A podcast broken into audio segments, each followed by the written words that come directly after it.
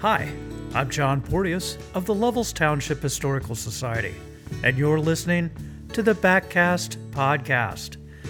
Hey, this week we've got a great episode for you. We're uh, joined by Ann Miller. Ann is the author of The Hatch Guide for the Upper Midwest Streams, and this is, not that I have favorites, but this is one of my favorite episodes, so I really think you're going to come away uh, with some knowledge and uh, be entertained. So sit back, relax, enjoy, and in this one, maybe take a few notes.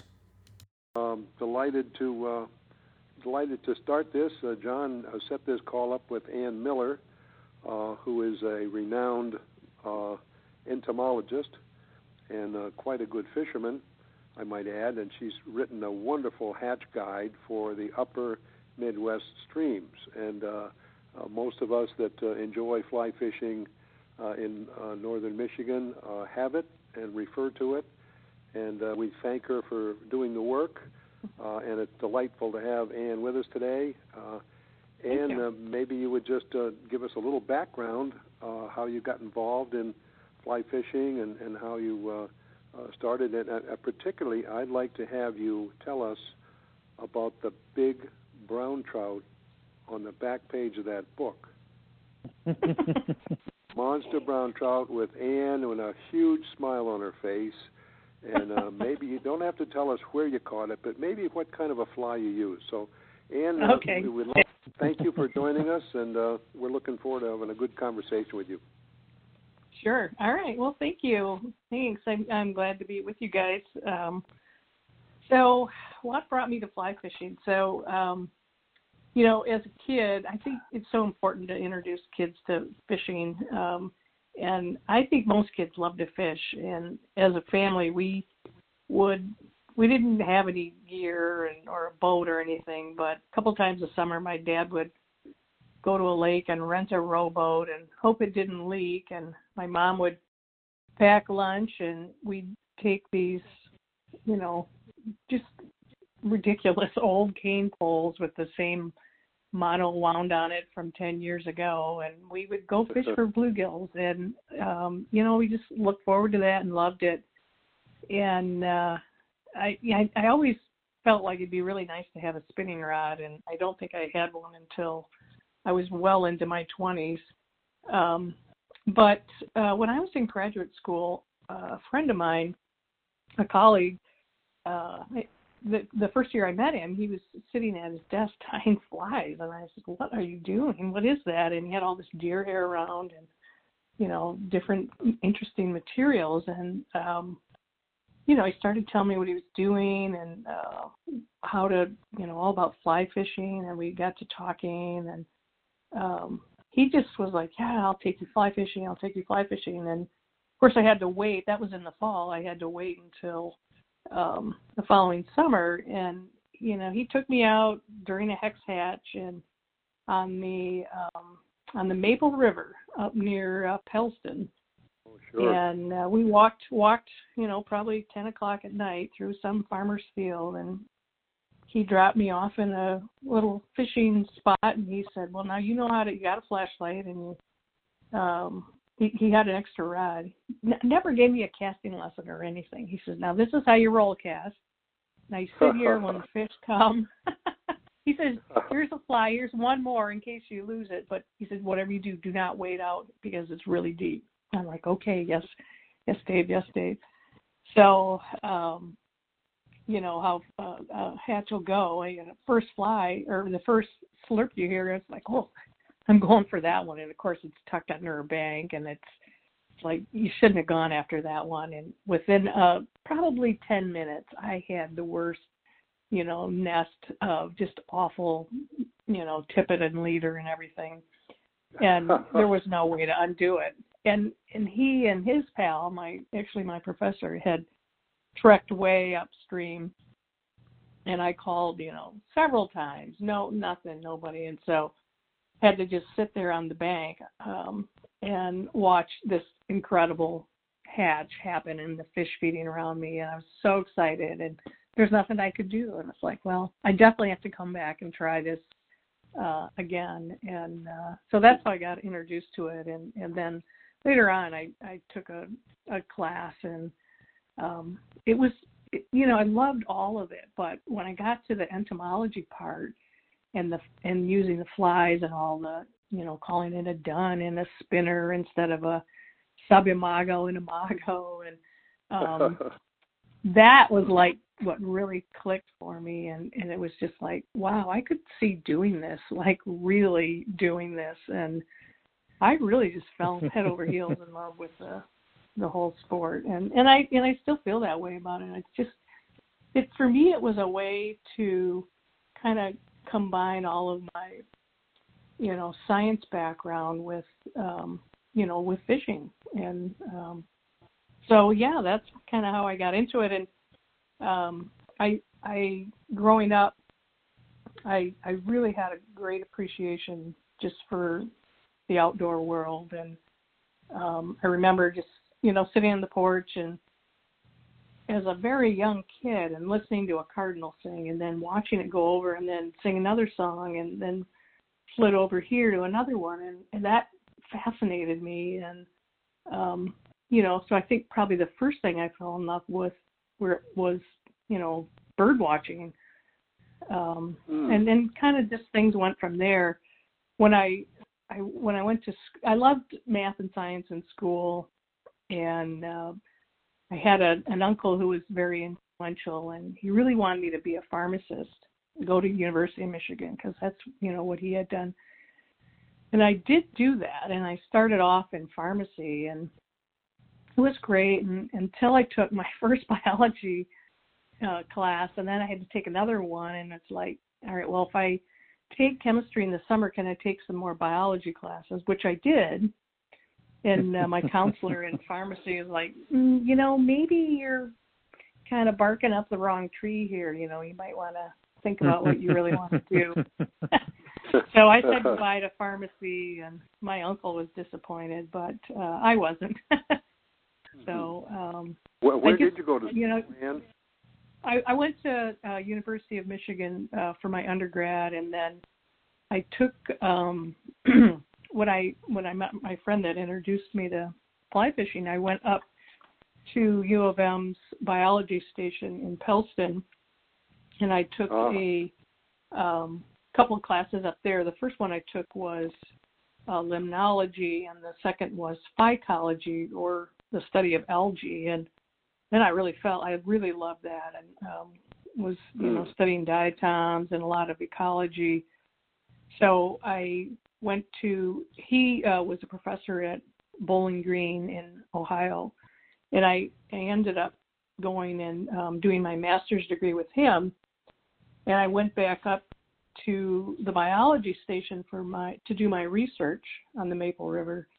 And I took a, an entomology class, and then I was like, oh, I wish I wasn't doing algae anymore. I really love bugs, and I really, I think I, I, I stayed, you know, I finished my um, algae stuff, but I, I studied a lot of um, just kind of whole aquatic systems. I didn't really want to just be focused on one thing, and uh, began studying. Um, I took some more entomology, and um, Um, so that's kind of where that went. And and then uh, once I got into writing my book, I really, really dro- dove into it. Um, and, I, you know, I, I I taught a lot of, um, when when I would teach fly fishing, I was always the one to teach the bug classes because, you know, nobody really knew much about it, and I would get so excited about it that they're like, oh yeah, and you do this. So um, I could, you know, kind of two worlds were starting to to come together. Um, so um, I had, I became involved. Um, I, well, my husband and I took a, a fly fishing course together. Um, in um, well, we actually was with L L Bean, and Dave Whitlock was the head instructor. That was years ago oh. in the late eighties, yeah. Um, and it didn't really stick for him, but uh, when I back, um, you know, I, I had um, two babies, and so I was staying at home, and um, I was a member of both T U and um, F F F, which is now F F I, I guess. Um, and the, our local um, council chapter, the Great Lakes Council, had a really, um, they're very, very active. And, you know, you'd get the newsletter and see all these things that were, were going on. Um, and I really wanted to be more involved. And um, so I, I ended up becoming the editor of what the newsletter at that time was called, The Leader. And I met some just wonderful people um, through through F F F, and um, am, am friends with, with many of them now. Um, in fact, um, Dorothy Schramm, you may know her. She and I taught a lot of uh, fly fishing together, and um, that's kind of how we became. Well, we became friends through fishing, but then um, we really. Um, had some wonderful times teaching over the years. And uh, so. Did did that lead to your involvement in Fly Girls, Ann? Yes, it did, actually. So uh, Dorothy and I, um, well, let's see. There was something called the Conclave up in Roscommon on um, Higgins Lake. And it was a it was a really neat event. And a lot of classes were taught, and people would come up and learn casting and um, fly tying and all sorts of things. It was a, always a big kind of auction fundraiser for the for the Great Lakes Council. And Dorothy and I started teaching uh, fly fishing, and then we started teaching a women's class there. And this was kind of when, you know, the times were a little bit challenging for women. You could go into a fly shop and no, they would just come up to you and say, well, are you looking for a Father's Day present or something for your husband or your boyfriend? Or never even get waited on. It was really kind of like, so Dorothy and I decided we would take the bull by the horns and um, start teaching women's classes. And we, um, we, we created some of our own workshops. We just said, well, let's, you know, we put some flyers out and, you know, had got a place together, got some additional instructors, and had, you know, well over, we had room for fifty in the class because we thought we would do kind of round robin stations and um, offer lunch and um, and just have people go station to station. And yeah, we had well over one hundred people sign up. So we had to do, repeat it and do a second one. And, and then we taught at fly shops and, um, you know, becoming an outdoor woman, uh, weekend retreats. And but the common theme after teaching at all of these were women were like, well, well, now what? How do I, what do I do? How do I find other people to fish with? And where can I go from here? What's the next step? And so uh, Dorothy and I and um, a couple other people Um, decided to create an organization, um, and it would, we wanted it designed for women to be able to connect, learn to fish, have fishing outings where you could get together, meet other people. But we didn't want it to be gender restricted because we had run into that ourselves with um, certain clubs. So it, Fly Girls is open to men, and we do have um, several, more than several. We have quite a few men that are members. Um, sometimes, you know, they're spouses or boyfriends, or sometimes they're just, you know, like Dennis Potter's a fly girl. Um, Bear Enders is a fly girl. Um, mm-hmm. Anyway, so, um, but uh, we we started it in, uh, our first organizational meeting was in my living room in nineteen ninety-six, and it was a February terrible snowstorm, and Dorothy and I and um, there were two or three other women, a couple of them couldn't come because of the weather, it was so bad, and we just sat down and we said, okay, what do we want to do? What are our goals? What is our, you know, what? How do we want this to work? And we we didn't want to spend a lot of time in meetings. What we really wanted to do was spend time on the river. And so, Good. we're and we're still this way. We have a very dedicated board and we have um, two board meetings a year. And the first one in, in the fall, we set up the entire schedule for the year. And somebody will say, okay, I will do this event on the Boardman River. And someone else will say, I'll do this steelhead event in November. And, and you divvy it all up. And we, we really are pretty much pieced together through the internet. So um, we, we are able, first off, we started with a newsletter, but, you know, like most clubs have gone to just connecting with each other um, through internet and an online newsletter and a website. And uh, and and so, you know, we've been very successful. We're going to be twenty-five years old now. Um, Golly, that's amazing. It is. I, that I mean, we've held. I can't. I I wish I had um, the capability to go back over the years. I probably could, but it would be so much work. um, but to see just how many hundreds of women have come and gone over the years, um, but it's been a really wonderful group.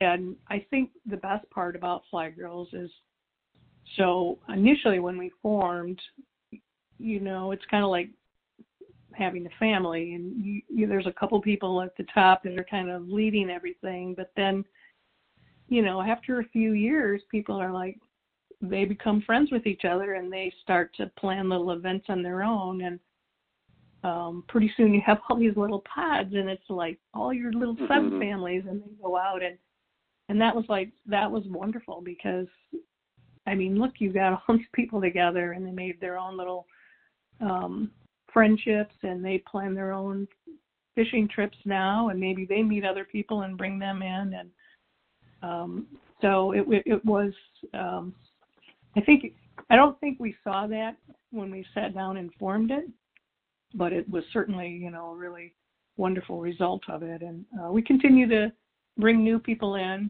um, and, you know, it's always challenging to get younger people in, uh, but um, we we work at that. But younger people, you know, they got a lot going on. I mean, it's hard when you're young, if you're young and working, young and have a family, you know, you mm-hmm, have to set mm-hmm. time aside for yourself. And um, a lot of times women put themselves last and um, don't come into something like Fly Girls or fly fishing or a new sport of new passion until they, you know, are kind of retired, or um, maybe their kids are all off to school and have a little time for themselves finally. So that's a great story. It's a great program, and, and I really like those uh, uh, the charts, the hatch charts, the the life cycle of the insects. Yes, yes, I designed those. those. Um, yeah. Um, They are um, very, very yeah, good. Yeah, so that that was another one of those, just any any educational tool that I thought would help people piece those, you know, this is where you use this because, you know, this matches up, you know, this nymph or this larva and why you call it that and when it's happening. And it helps people just kind of little lights go on, you know, when they can make all that make sense. Mm-hmm, mm-hmm. Oh, that's Ann, so rewarding, and that's awesome. Yeah. I want to hear about that fish on the back of your book. That is a beautiful big brown. That's uh, a big brown. Um, can you tell you us know, about I, that? Yeah. So um, I actually caught that on.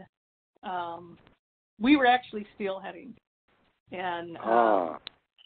And, I, and I caught that, yeah, and, and I caught that on a a, a larva, a larval pattern. But um, it is, it was an absolutely beautiful fish, um, and uh, it it was it, it was a surprise. And um, um, beauty. We didn't we didn't catch a steelhead out of there, but um, a big beautiful brown. But uh, I have. I have had some really good brown trout stories um, over the years. I, I think my biggest was probably twenty-seven inches, and, oh and almost, yeah, and and totally oh. just a goofy fish, you know, how it, it was a hex hatch fish literally right next to the boat. But mm-hmm. um, I had a beautiful uh, twenty-four inch fish last year on an Isonychia uh, searching pattern right in, you know, middle of the afternoon, late afternoon, wasn't even, it was like one of those things like you're talking away. I was talking to John Ray. I fish a lot with him. And, uh, you know, I, I saw it was a nice eat. It wasn't in any real, it was in a fishy area. It wasn't like I had to work super hard at it, and and it took it. And, you know, I had a good hook set. I didn't too much, and I, yeah, like it went down. And Johnny has a tendency to get really excited, and um, he's like, "Oh, that's a that's a that was a good eat," you know. And he's like, and the fish went right down, and he's like, "Oh, I think it's stuck on a log." And it's like, no, it's still moving. And uh, you know, very have to be really calm during those situations. And um, landed it, and it was just a gorgeous fish. It was uh, it was twenty-four. And actually just um, fished with Johnny um, in May when they just really, they'd only been out maybe a week after they were allowed to go out again. And we, the fishing had been really good, and then we got all that rain. And so I had him for two days, but we had to cancel the first because there was so much water. And so it really, it wasn't, we didn't really have much, many bugs at all, at a time when, you know, there should have been little mahoganies and um, all kinds of good stuff. You know, sulfurs were starting, and and there wasn't much going on. So we did a lot of talking, and we got to a spot, and I was on, we were on the Upper Manistee, and there was a little, um, somebody had probably to you put in a nice, or maybe the anglers or the towel, um, a little, you know, lunker structure. And there were, we literally had about four minutes of sulfurs feeding. I was like, oh, this is great. And I caught a little brook trout. And I started to bring it in, and all of a sudden that brook trout went down. The rod just thumped. And uh, it's like, you just got ate. So, you know, I don't know if you've ever had a fish got ate, and then, you know, of course your fly comes flying back. So I'm hanging on like, all right, I'm going to hang yeah. on because I don't want to lose this fish. And um, so I carefully played it for, and then, you know, it was on. But I know, like, a lot of times you'll bring it up and it'll just, you know, regurgitate that fish in your fly. But the, that brown had gotten, it had hooked itself. It was in the, you know, in its mouth. And uh, so we brought it to the net, and it was a, it was a beautiful brown. It was twenty-two inches. Oh, my so, gosh. Uh, oh, yeah, excellent. It was good. It was like, oh, that was my really, my only, I had a couple other small fish, but it was like, well, that made the whole day worth it. And um, we laughed and laughed and laughed. It's like, well, it's kind of bait fishing, but it's kind of not. Nothing you can plan on that way anyway. No, exactly. So, I fished Wakeley Lake, you know, try to get there every year early on before the weeds get high. And if you if you've ever been there and you're fishing for bluegills, it's like, you know, you you'd like to see that bluegill, but it's as soon as the the bass know you're there and they know you're catching and releasing these bluegills, they sit under your float tube and just eat these poor things, you know, left and right. And but sometimes you'll be bringing one in and you'll catch a pike or a bluegill, and Um, if you're careful, you can land them, um, but a lot of times that blue, that bass will come up and just spit it back right out at you. It's funny. Take it, you bet. Mm-hmm. It's like the barracuda with the bonefish. Yeah, exactly, exactly. Mm-hmm. Oh, Ann, what you, there's so many questions we have regarding uh, your work uh, and the uh, Midwest uh, the hatch chart, the hatch guide. Um, mm-hmm. Golly, you, you had you identified twenty-six different mayfly families and fourteen caddis families and nine stonefly families. Um, how many of those varieties would we be able to find in, say, the Au Sable system or the Manistee, Manistee system? They're not all there, are they? Yeah, they pretty much are all there. Um, oh, my. Yeah, so the interesting thing about insects, and whenever I like do a little talk or a seminar or workshop, um, insects are very much, I like to equate them to birds in that if you think about birds and habitat, it totally is the same with insects. So um, if you think of a duck, you know, you're thinking of, you know, maybe swamp area, um, lake, pond, but you, you're not going to be, you know, you wouldn't say, let's look for ducks and then walk out into like a, a forest or a cornfield. Or, and then if you're looking for pheasant, you wouldn't go to the pond, you, you know, you'd be out in that field. And you're looking for a warbler, you're probably in a woods or something like that. And with all those uh, insect, insects, it's exactly the same. So Um, here's an easy one, like with Hendrickson's early in the season, and also sulfurs. Um, you have to go to an area that has a lot of gravel because that's the kind of habitat they they live in, and they, they crawl around in the gravel and they feed on there, and they're there most of the year. They might drift a little bit, but not much. But now if you're going to fish for hex, um, you've got to go to where they live, and they they burrow into silty material. Um, and so you, you can't go to that section you fish for hex and expect to, um, excuse me, you can't go to that section where you fished Hendrickson's in the spring and go back and say, okay, I'm going to fish for hex here.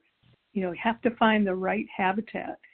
Um, so a lot of the, when you think about things like blue-winged olives, blue-winged olives live, they're kind of an all-purpose bug. They live They live on, they love a lot of vegetation, but they um, can also live in the gravelly area. So you, you find blue-winged olives in so many different habitats. They also live on submerged wood and um, especially vegetation though.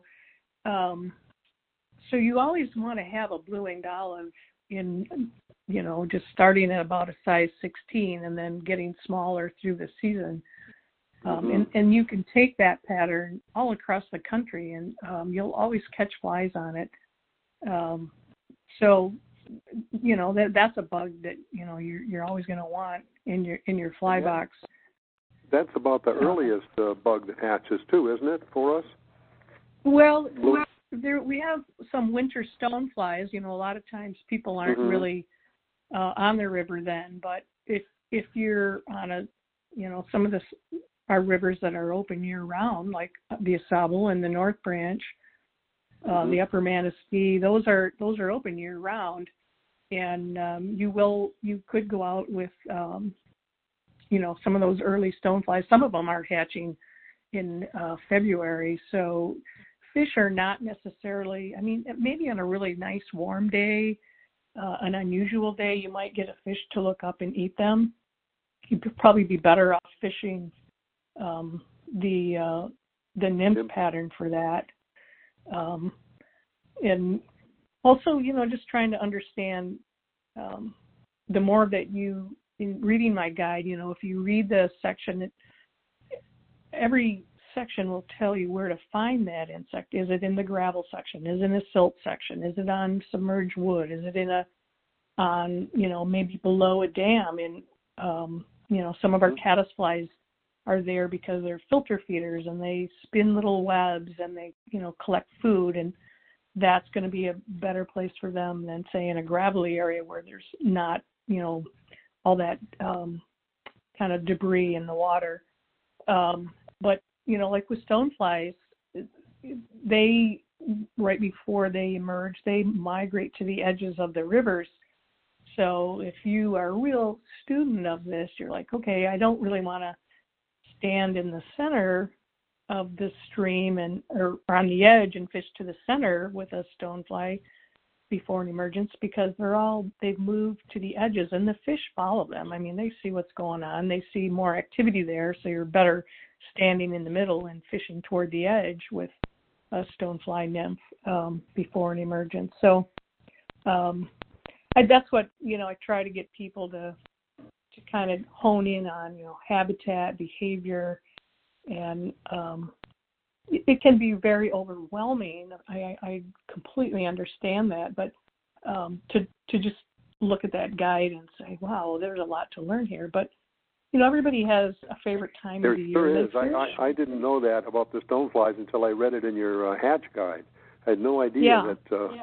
really you should you should fish those by the by, towards the bank, towards the edge. Right, and so I I like to say, you know, in, in tackling learning bugs, it's like if you would, if you were a bird watcher, you wouldn't like try to look at that book and say, wow, how am I going to learn all these? You know, you start in your backyard at your bird feeder. Learning, learning learn. all your fall warblers at once. Yeah. What crazy person would do that? So you, yeah, you learn exactly. what's, what's natural, what you, what you, you know, so everybody knows at least six birds because they have them at their feeder. And that's true in your own home waters and your favorite time of the year. You, you're going to know at least six bugs every season. And then if you push yourself out and you're like, okay, well, I'm going to fish a different section of water or a different type of year, and I'm going to try to, you know, learn some of those new bugs. And then, you know, gradually you, you learn something, hopefully you learn something new every year. That's a good good suggestion. Very good. Mm-hmm. Uh, Ann, I have a question about the uh, hatches. One of my favorite hatches is the little trichorizides. And and mm-hmm. I learned a long time ago that uh, you can start the, the season when they when they kick on mid, mid July, late July, whatever, um, and uh, they're they're maybe a size twenty-two, maybe twenty uh, is okay. But as the season goes on, they get smaller, and by the end of the mm-hmm. season, you've got to be down a size twenty-eight or so for them to really for the fish to pay any attention to them. Is, is that mm-hmm. typical of flies, and is that accurate? Uh, for, Well, that's a really good question. So um, at one time, it was thought that, um, that, that so years ago, insects got put into a lot of different species. You know, they may have been there may have been subsequent hatches, and they got smaller and smaller.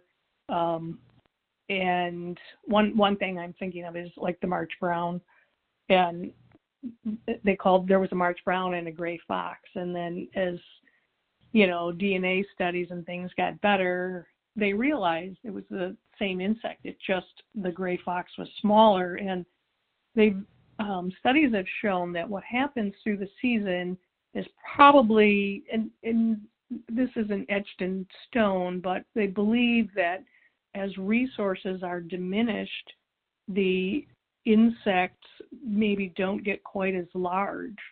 Um, and oh. so the first March Browns that hatch are our biggest ones, and then through the season they get a little bit smaller. So you carry that pattern in several sizes. And the same is true with the trichals. Although there are several species, in general, they get smaller as the season goes on. The same with blue-winged olives. Our Our biggest one mm-hmm. um, is is a size sixteen, and that's the first of the season. And we never see another blue-winged olive that large. I mean, pretty much from then on, we're going to be carrying them in, in smaller sizes, eighteens, twenties, and smaller. Um, with a with a, the trichos, I mean, you know, some, putting out a size twenty-eight, and if you catch a fish on a twenty-eight, if you can see to put a fish on a, a size twenty-eight, well, more power to Thank you. Thank you. um, then I, I kind of like to say, well, just put a Griffith's gnat on, and, and that'll be a nice little cluster of trichos. Um, but it's, you know, mm-hmm. it's like whatever you enjoy, and if you if you want that challenge, and it, and you can say, wow, I really did this. I targeted the fish. I had this size fly. I love doing that. My My favorite yeah, part of fishing is like, I don't care what size fish it is. I want that fish, and I'm uh-huh. gonna I'm gonna figure out what it's eating. I remember exactly on, on the uh, I was fishing with Bear Andrews actually, and I had that same conversation with him, and and we were fishing brown drakes, and it's like that fish has seen that brown drake and it is not eating them, and you know. This was before, um, I think this was before I was writing my hatch guide, but um, I had a little seine net on my net, and, you know, we sure enough, we seine it, and there were all these little Sally stoneflies also on the river, and we switched to a little Sally, and sure enough, it ate it, and and mystery solved. And those oh. those little seine nets that you can put over your net, I mean, they they do you know what they are? Do you know what I'm talking about? Yeah. Oh yeah, yeah. I think They're, that's one of the best green. pieces of, of advice oh. I ever received as a new angler was to look and see what's in the water. Yes, mm-hmm. yes, and even if you can't say, oh, that's a such and such and such and such, you can say, well, it's this color and it's this size, and you look in your fly box, and if you've got something about that size, size is usually more important than color. Um, then you switch it up and um, and hopefully find success. But it's just, you know, it's fly fishing is hard because there's, or I, I should say more challenging, just because there's not always just one easy bug out there. I mean, that's always great when there is, but usually there's, you know, a lot of times there's more complications out there. And when, when you solve that puzzle, you just are so proud of yourself and like, yes, I did it, you know, I I I uh, I figured it out. It's you, kind of to follow on that, Ann, and we've seen it recently. Some of the just erratic bug behavior, if you will, and maybe a simplified term, but just uh, with the drakes, uh, you know, for a while they were coming off at quarter of eight, you know, and then they go to ten and two and then back to quarter of eight, and they're just like all over the map. Is is that a function of uh, climate or some other condition? Well, I think probably a number of conditions. Um, I think I think pressure has a lot to do with it, and I can't. I can't totally dial it in, but, um, you know, as a system, weather system comes through and air pressure changes, it affects, it even affects people. I mean, we may not be as aware of it. Some people are. People that have really serious migraines and things are very sensitive to air pressure changes. And I think air pressure changes definitely affects fish, and it and affects insects and hatching. Um, oh. And I, I, if I was a fishing guide, I would keep, I mean, it's hard because you're fishing, you're doing all these things, you know, to keep track of air pressure and then say, okay, what, what, what was my bug activity? What were my hatches? When did, and, and then, I mean, really you've got this massive set of data, and I'd be like, hand it to somebody and say, you know, it'd be like a multivariate analysis, but I, mm-hmm. I really believe that has a lot to do with it. And Air whether you can, okay. yeah, whether you can, um, it, there's no magic thing then to say, okay, well, because of this, I think I should go at this time. I mean, you just have to be ready, you know, and, um, but it, it does have a, th- uh, it does have an effect on, on hatching, I think. So if you can kind of think about that and make your own notes, um, and see, you know, see why one night it's at this time and one night it's another. Um, if you can, if you can market that and sell it, you'll be doing well. Um, right. So, so you are you are a barometer watcher then. I am, but you know what? Like, so like here's my summer this year. I'm I'm doing all this wedding planning. If I could only get out to the river at six o'clock or eight o'clock, I'm going to go whether the barometer. You know, regardless, right because, I mean, if you have the luxury of um, being able to do whatever you want, whatever you want, then, then yeah, you can watch the barometer. But I do watch it, but I still am going to go to the river and um, fish anyway, because you always learn something new. You know, whether you get to see some really cool um, bird, or maybe you'll see a fawn, or you know, you'll see an otter running along with its baby in its mouth. I mean, that's all still part of the experience. And, um, you know, just standing in the river is magical for me. And I think it is for most people. I agreed. I, Volker, Volker definitely had it right that way. I mean, if you're, if you're trout fishing, you're going to be in a beautiful spot. Yeah. Yeah. Uh, yes, indeed. And I have a question about uh, the subject of drift. I think okay. I had first okay. read a, uh, a magazine article you wrote about that, and uh, I hadn't I hadn't seen that in the uh, I hadn't finished reading the guide thoroughly. I you know I, I got it and used it as a uh, how do I do this and what, what about this fly, and and then I, I did read the uh, the drift article a, a few years later, but um, it, it sounds as if these uh, uh, aquatic insects in the larva stage are moving a couple times a day, maybe three times. Uh, is is it every day they move? Can you can you shed, shed a little more light on the, the drift, the behavioral drift? Sure, yeah. Yeah. So um, this was a study that probably happened, um, oh, gosh, I don't know when the first drift studies were, but it was a really hot topic in the mid-sixties. Um, but I'm sure somebody at that time, you know, they, they sent a lot of grad students out really in the field, and they would um, go out with uh, big drift nets and uh, all times of the day, like every hour, and they would sample, and they would find that it, um, there were kind of really three peaks, but the um, the main peaks were at dusk and at dawn. Um, and sometimes there was a like a midnight peak also. So, and when I say peaks, I meant in, when with you looked at a drift net and you, you know, basically counted biomass. Um, there were more things in there at those two, three, let's say two peak times of the day. Um, and what an insect will do, some insects drift more than others.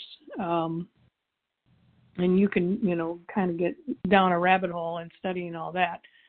Um, why they do it um, is still speculative, but um, there have been studies that show, um, so for example, if you're this innocent little mayfly on, on a cobble and suddenly there are two or three bigger stoneflies there that are threatening, you might just want to get out of there. And so they may just release themselves and drift. It might only be a very short distance, um, you know, like say less than a foot, that, you know, maybe half a foot, maybe a few inches.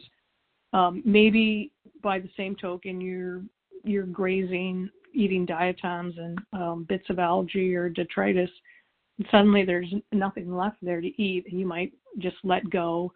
Um, and in those peak times, it must just be at a time when it feels, why is it, you know, who knows, you know, but it, pre- presumably because it's a little safer from predators.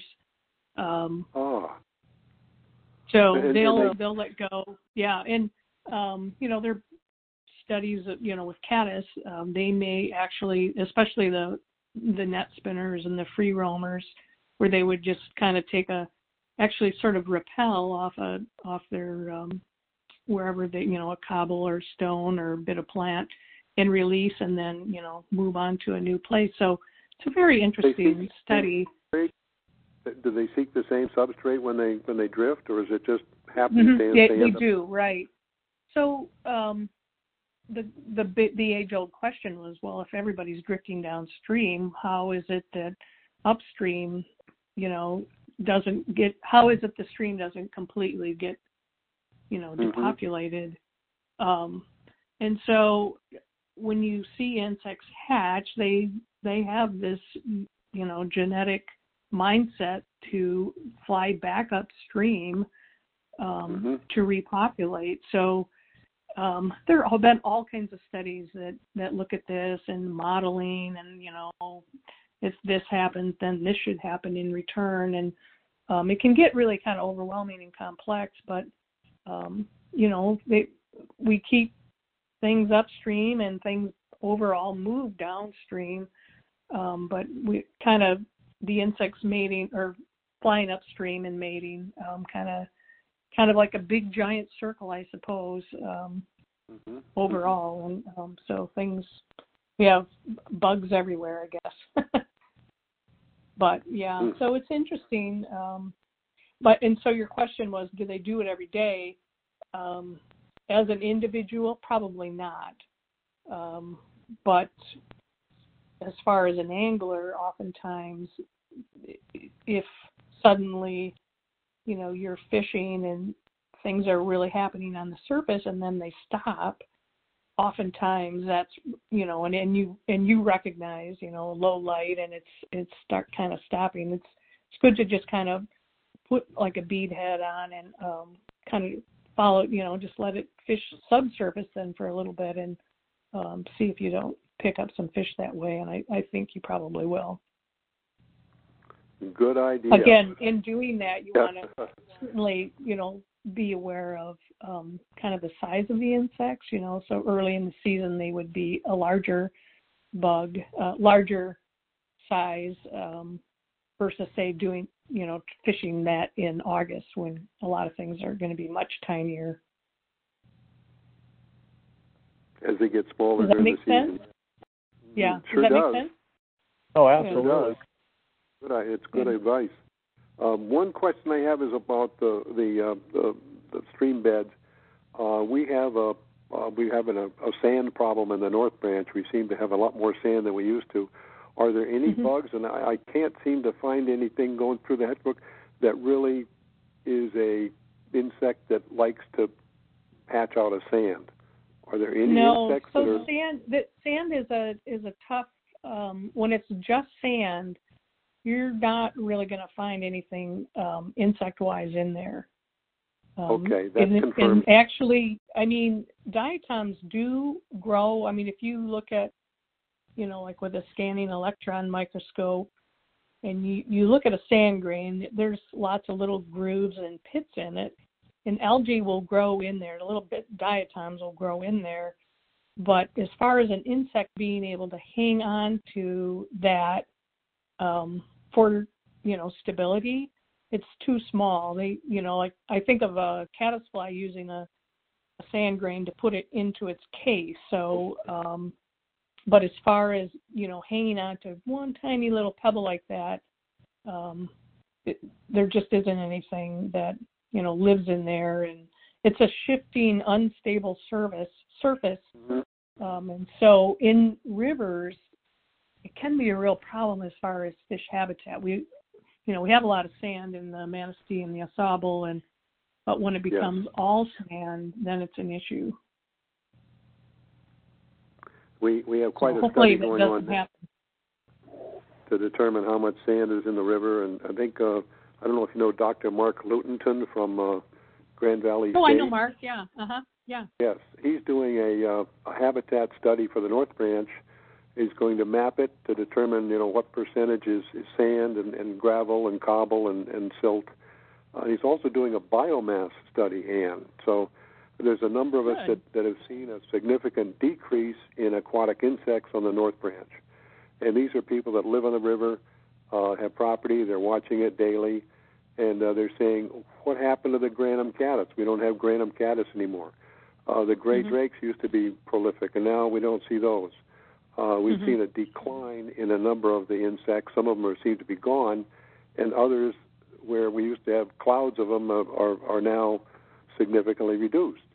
And mm-hmm. uh, uh, we have representatives of all of these flies, but we don't seem to have the volume anymore. And the question is, do we have enough biomass to really feed a healthy trout population? And Mark uh, Lutenton has is, is got a a group of grad students who are going to do the study this summer that's going on now uh, to check biomass, to see how much food is actually flowing down the North Branch. Um, it, it'd be interesting to see what we learn. Yes, absolutely. Um, I, yeah, I would, um, I know Mark from back in my um, diatom days, actually, and uh, if you have his uh, contact information, I would love to have that, and um, I'd like to reconnect with him. Oh, I'd be happy to send it to you, Ann. Sure. Good. Real good. I'll do that. I'll do that by email.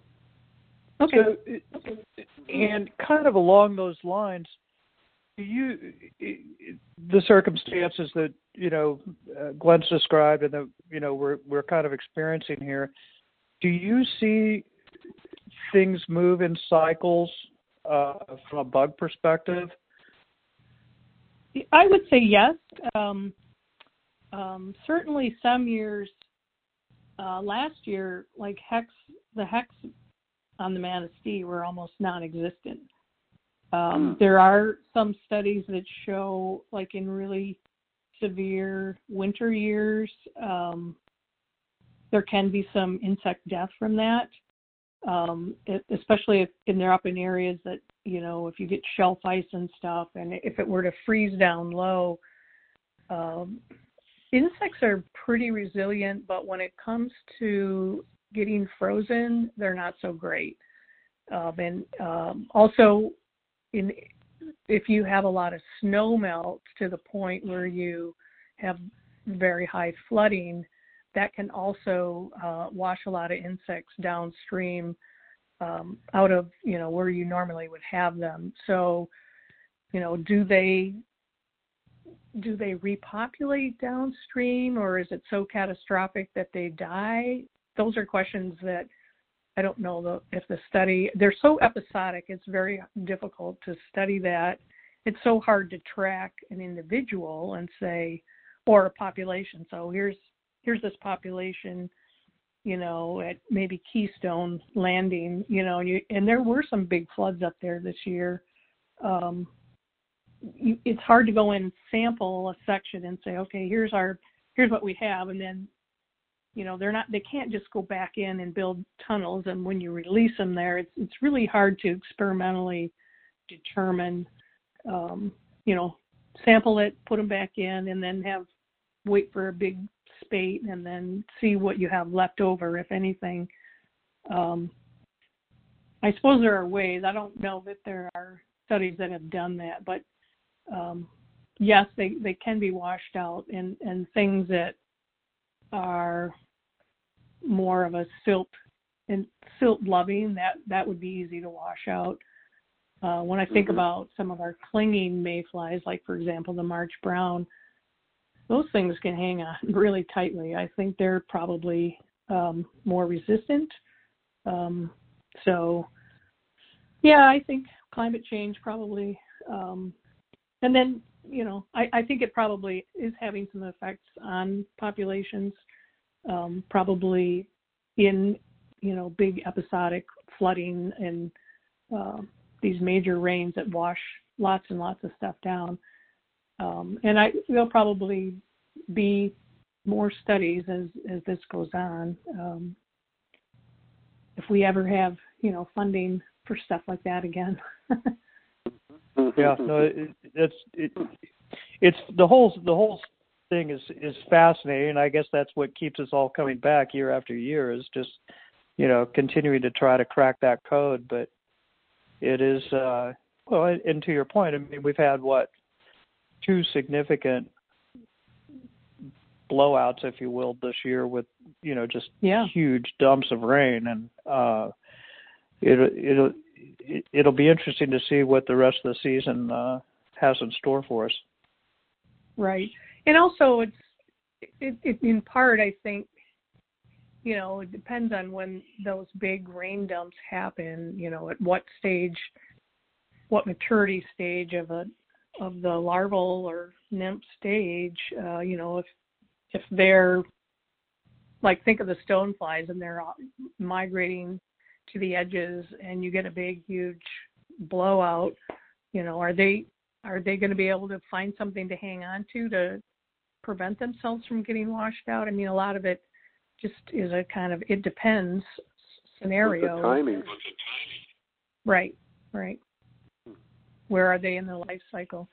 Um, an interesting thing about insects, so, you know, caddisflies have what's called an instar. That's where they, they grow and develop, and they have five separate instars.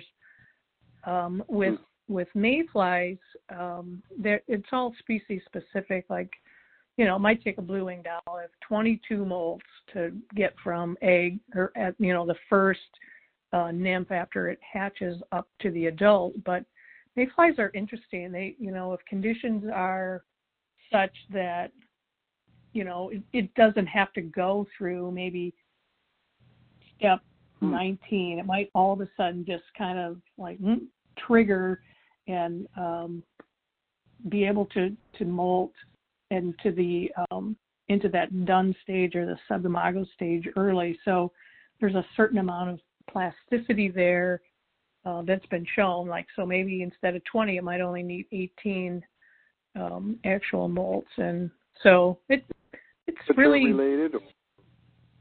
Well, it probably um, resource related, or perhaps, yeah, mm-hmm. definitely. I mean, if they're super well fed and conditions are right and temperatures are good, um, they'll they can kind of control that molting um, and um, go sooner or, or later. Wow, fascinating. Yeah. It is. My yeah. head, my head's spinning, Glenn. yeah, We've me got too. a lot to consider. So, I, so Ann, uh, oh, realizing ahead, sorry, again, I don't know. Well, that's that's the beauty of this. It's you know a, a lifelong quest. Yeah. It is. It so much is. It's such oh, always sure. always learning. Yeah. Mm-hmm. Yeah. And uh, real quick uh, question, or, or maybe a quick question. I don't know. It, is there a particular uh, patch that, that you you might view as underappreciated or underrecognized? Well, that's a good question. Um, I think I think when you what I like to tell people, you know, when you go to the river to fish for whatever thing you think you're going for, you you need to do a little homework and make sure you have all your other bases covered, right? So this time of year, you're, you might be saying, well, I'm going I'm going to fish brown drakes. So that little story I relayed earlier, it's like, well, okay, in your brown drake fly bars, you know, I mean, you might have, you should have a couple of nymphs and then um, some dun patterns and obviously some spinner patterns, right? But you're going to want to have some yellow stoneflies in there. Um, but you're also going to maybe want to have um, some isonychias and maybe a hex, because you just never know what's going to happen. Um, and, you know, there's a few other things out there as well. Uh, that time of year, there's um, things that, uh, like, for example, the batfly, um, which was a oh, yeah. completely under-recognized, uh, weird little bizarre mayfly that, you know, you could be throwing just perfect presentation of a, a big hex mayfly over and over a fish, and, and it's eating, but it won't eat your fly, and you, you're blaming your fly, and it's actually eating another insect. So sometimes we're, we're just so determined that it's the fish's fault, not our fault. It's like, well, right. do your homework. Make sure you, when you go out this time of year, there's always going to be something that you're not recognizing, I guess, uh, because you're so like, I'm going hex fishing. You, no one's going to say I'm going batfly fishing. I'm going out for the batfly hatch. Never heard anybody um, say that. Yeah, exactly, right? So I guess it's just be aware that there are lots of things out there. Um, we all have our favorite hatches, um, but sure. just know that always, you know, have your have your fly box loaded a little bit on each side, a little bit earlier in the hatch chart and a little bit later, and, uh, and then you'll probably mm-hmm. be covered. Yeah, I, I fell victim I, to that a couple of weeks ago uh, where it was just like, okay, refusal after refusal, and it's like, okay, what? Something's not right here. And I just took a time out, sat down, and started really scoping it, and here these little mahoganies uh, turned out to be the flavor of the day. Yeah. Good for you. Mm-hmm. And that well, mahogany was finding that, but yeah. Then there's always, you know, what what stage are they feeding on too? That can be a real challenge. Sometimes they're mm-hmm. eating duns. Sometimes they're eating. And sometimes you'll have duns and spinners on the water at the same time. Um, sometimes you'll have, you know, a caddis underneath that they're eating, even though you see something else coming off. And so we're never as smart as we think. No. I, I'm amazed that it it, it it seems that they're all eating the same thing. It's, you might have blue-winged olives or, or sulfurs and brown drakes on the water, and they're either eating one or the other. It doesn't. It seems like they're not all eating both. Is, is there any sense in that? Does that make sense, Ann? No, they, that's very true. I, they get fixated on one. I think it's, you know, we don't really know why, but, you know, it's like maybe it, it's like, I like to think of it like when I'm hunting morels. I don't know if you enjoy doing this, but, you know, you can be staring down, crawling around on your hands and knees, and then, you know, walk right by them or crawl right by them. And then when you see them, then you can see them, and, and you pick them out of the leaf litter, and it's like your brain is fixated on finding this one thing.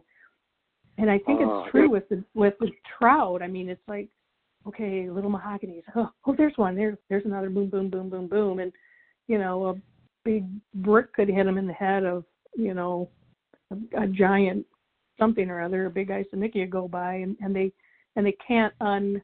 disconnect from that little brain process that's going on, um, even and as long as that's the most, you know, voluminous um, that that word I want, the most volume in the sure. in the river um, coming by, and um, and then I, I think that's why it happens. That's I don't know if that's true or not, but in my mind, that's kind of the way. No, it's I a good it's a good does. thought. It, it really is. And and the, and the mushroom analogy is a good one too. yeah, I, I, you know, I just think your, your their eyes are, when a hatch happens, they're fixated on that, and, and then just the brain image, and um, yeah. E- even more important to do the studies and find out what's in the water and and uh, uh, what they might be eating. Mhm. Yep. And I'll tell you, this has just been an absolutely delightful conversation. I can't help oh, but think mm-hmm. that our listeners are going to come away with a head full of knowledge and uh, uh, ample opportunity to uh, to put it to practice. So we're we're most oh, grateful. Thank you. Thank you. And, and thank I, you. I've really enjoyed it. I hope those listeners that uh, are, are catch this uh, podcast will take a look and, and find Ann's uh, Hatch Guide for Upper Midwest Streams. It's in all the fly shops, and uh, uh, you can get it online, I'm sure. It's a great. Uh, well, I, a great I actually book. have a little bit uh, of bad. I have a little bit of bad news on that front. Um, the um, my publisher has, I think. Well, I, I can't say that. Right now, my book is out of print, mm-hmm. um, and I'm working on um, connecting with another publisher. So, I would say if you can get your hands on a copy, definitely do it. Um, my plan is to um, have a, a new edition, but I, I don't have a date on it yet, and I don't have a publisher, and I I would actually consider self-publishing it, except I, I'm not really sure what steps to do, you know. I don't know right. much about that. I've explored that a little that. bit. So um, hopefully... Um, You know, by fall, I would. That would be great. Um, but um, yeah, if you can get your hands on a copy, do it for sure. Is the well, the publisher would be well served to uh, to take up the reins on that, and it's it, I consider it indip- indispensable. It uh, it sits on my end table with my Peterson and Sibley guides. And, oh, great! Uh, Thank you. it is, it, it, as I told Gwen, you know, one of my you know, morning coffee habits is to uh, start the day with a cup of coffee, walking around, looking at the screens from the side of the house to see, uh, uh, see what's happening. Yeah. yeah, exactly. Yeah. uh, that's awesome. that's a great way, great way to do that. Good start, you bet. Yeah. yeah. John's on the North Branch, and I'm on Shupack Lake, so we all have a chance to get near the water and see aquatic insects. Great, great. Mm-hmm. Well, good. Well, Ann, well, thank, thank you again. We, we'll wish you the best with uh, with your daughter's wedding, and uh, uh, hope that you are uh, successful in budgeting uh, some some time for yourself to get out there and uh, do a little bit of angling as well. Yes, I will. I will. I got a, I got a date coming up next week. I'm going to definitely be north and. Uh, And I have some waters down here I fish too, so Good, good. Right job. On. Thank you, yeah. Ann, so much. It's a delightful okay. morning. Okay. I've, I've really enjoyed my time with you guys, so I oh, thank you as well. Thank you. Well, I hope you enjoyed that as much as Glenn and I enjoyed speaking with Ann. Uh, just fantastic lady, and uh, what a wealth of information. So enjoy. Uh, be safe this week. Stay tuned. We'll be dropping another one next Friday. And uh, as always, mind your backcast.